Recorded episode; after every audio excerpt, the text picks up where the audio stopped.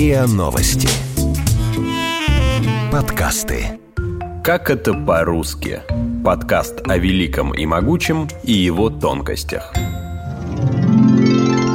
Конь не валялся. Лошади, на которых всегда держалось крестьянское хозяйство, оставили глубокий след в русском языке в виде пословиц и поговорок. «Дареному коню в зубы не смотрят», «Старый конь борозды не испортит», «Укатали сивку крутые горки».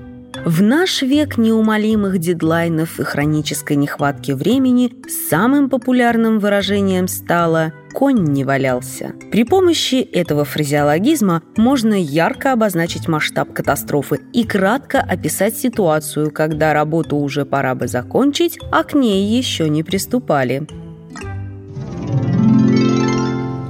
Так говорят, когда какое-то дело еще не сделано, хотя и должно быть сделано к определенному сроку, который вот-вот подходит. Любят же некоторые все делать в последний момент. Конь не валялся, это о том, что за дело еще никто не принимался. Только раскачиваются люди и думают, как за работу взяться. Или не знают, как работу делать, и не умеют, или просто ленятся. Выражение это обозначает то, что работу еще никто не начал. Ничего вообще не сделано по каким-то причинам, или сделано совсем мало. Остается все брать в свои руки и наверстывать упущенное. Значение этой фразы ни у кого не вызывает никаких вопросов. Но ни филологи, ни коневоды не могут однозначно объяснить, откуда пошло это выражение. Почему надо дать коню поваляться, прежде чем приступать к работе? И, собственно, о лошадях ли идет речь? Чаще всего при объяснении происхождения этого выражения ссылаются на некий загадочный крестьянский обычай – дать коню поваляться перед тем, как запрягать или седлать. Якобы благодаря такой гимнастике лошади меньше устают во время работы. У крестьян перед работой конь должен был погулять, отдохнуть, поваляться, а потом уже его запрягали и шли на поле. Так что если конь не валялся, то работа еще не началась. А если повалялся, то процесс как минимум пошел.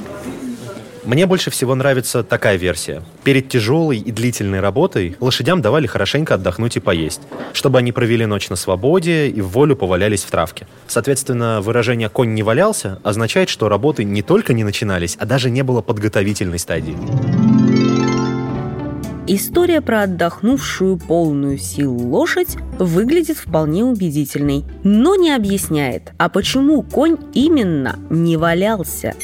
Ведь можно сказать, что конь еще не гулял, или не ел, или не спал, Лошади действительно обожают валяться в грязи, в снегу, в опилках. Лошадь валяется просто для удовольствия или чтобы снять зуд от пота и укусов насекомых. Лошадь обязательно изваляется после мытья, если у нее будет такая возможность. При мытье снимается естественный жировой защитный слой. Животному надо его восстановить. Конь будет валяться, чтобы отдохнуть и расслабиться, то есть после работы. А вот перед работой, перед тем, как запрячь лошадь, коневоды не только не дают ей поваляться, а наоборот, тщательно чистят.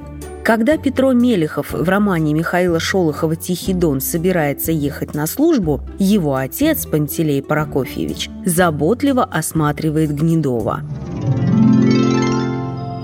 Малое дело, крошка или былка прилипнет к потнику, а за один переход в кровь потрет спину коню.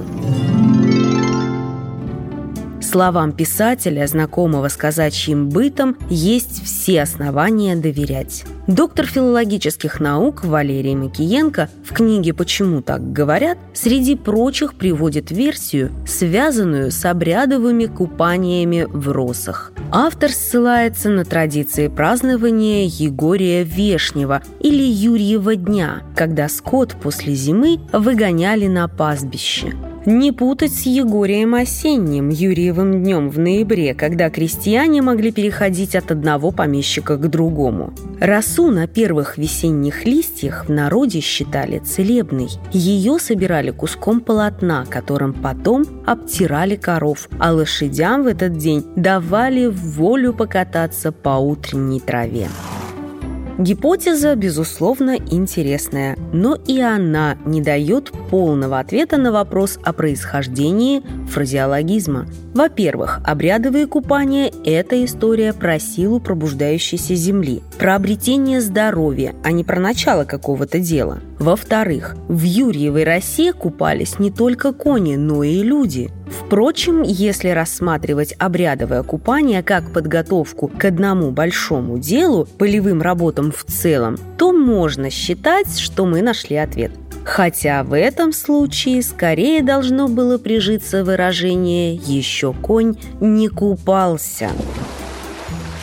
Некоторые филологи считают, что в валянии лошадей на утренней траве ключевое слово не валяние, а утреннее. Коней купали в росе очень-очень рано. В старину предрассветный час считался временем нечистой силы. Об этом, например, говорит выражение «еще черти на кулачках не бились». По мнению сторонников мистических версий, фраза «еще конь не валялся» обозначает то время суток, когда дьявол, обратившийся конем, еще не очистился и не превратился в простую рабочую лошадь. А позже этот речевой оборот стали употреблять, рассказывая о деле, которое еще не начато.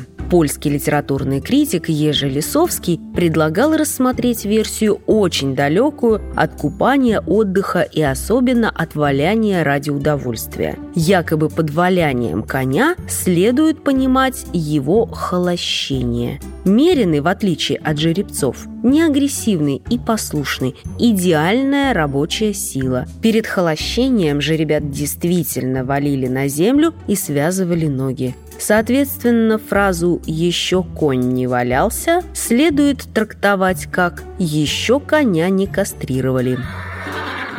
Добавим, что ни один крестьянин не стал бы кастрировать коня непосредственно перед началом работ. После такой операции Мерину требуется длительное время, чтобы вернуться в строй. Впрочем, и сам Лисовский отмечает, что если бы речь шла о холощении, то мы бы говорили иначе. Еще коня не валяли. Некоторые историки приводят версию, которая должна понравиться рукодельницам и пимакатам. По их мнению, фраза «конь не валялся» к лошадям не имеет никакого отношения. Речь идет о валенках, которых испокон веков ходили на Руси. Сторонники этой гипотезы утверждают, что кон – это мысок, с которого начинали валять валенок. Соответственно, в ситуации, когда работы непочатый край, следует говорить «еще кон не валялся». Действительно, согласно словарю Владимира Даля, кон – это начало. Это значение дошло до нашего времени в словах «исконный», «испокон веку». Но каким же образом кон превратился в коня? Очевидно, со временем связь крылатого выражения именно с этой работой утратилась, да и слово «кон» вышло из разряда общеупотребительных, а поговорка уже прижилась. Если быстро произнести «кон не валялся», звук «н» непроизвольно смягчается. Так с течением времени и возникла загадка, валяющийся перед началом работы конь. Объяснение звучит вроде бы правдоподобно, если бы не одно «но». Валенок начинают валять не с носка, не с пятки и не с голенища. И на фабриках, и в частных мастерских каждый валенок валяется сразу, целиком, старину от тяжелой работы в поле с ног валились как люди, так и кони. Фраза «конь валится с ног» говорила о том, что им была проделана серьезная работа, а выражение «конь не валялся» говорило о том, что работа еще не была начата. Конь не валялся, значит, трава еще не примята, то есть ассоциация чистого листа, работа даже не началась. Способ лошади валяться – показатель ее здоровья.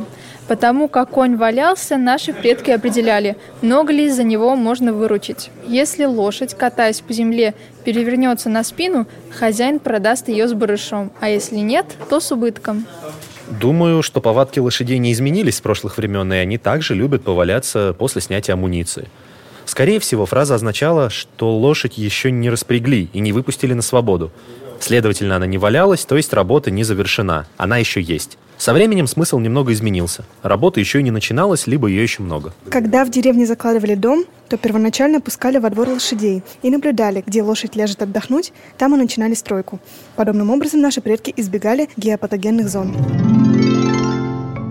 Последняя версия, рассказывающая о выборе места для строительства, пожалуй, заслуживает внимания. Крестьянин действительно внимательно осматривал местность, прежде чем закладывать дом. В первую очередь его интересовали травы и деревья. В старину люди знали, какие из них растут на сухих землях, а каким нужна влага. Также старались избегать участков, где много камней. И не потому, что они осложняли каким-то образом строительство, а потому что в таких местах нарушено строение земли. Теперь мы знаем, что выход материковых плит свидетельствует о разломах, а люди, благодаря вековому опыту, установили, что на такой земле все плохо растет, и людям жить тяжело. Что касается животных, советчиками крестьянина были змеи, пчелы, шмели, стрекозы, птицы. Иногда на место для будущей избы переносили муравейник. Если начинался массовый исход муравьев, место для дома хорошее. Говорят же, где собака легла, строй дом, где сорока села, рой колодец.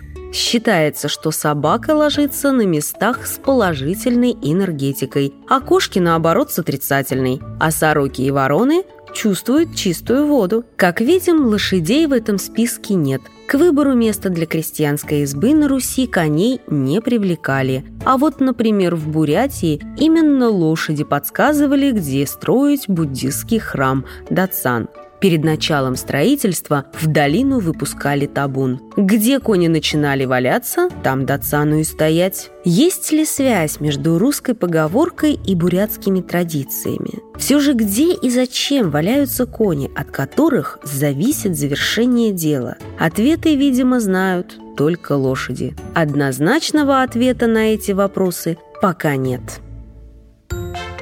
Вы слушали эпизод подкаста «Как это по-русски». Подписывайтесь на подкаст на сайте ria.ru в приложениях Apple Podcasts и CastBox. Комментируйте и делитесь с друзьями.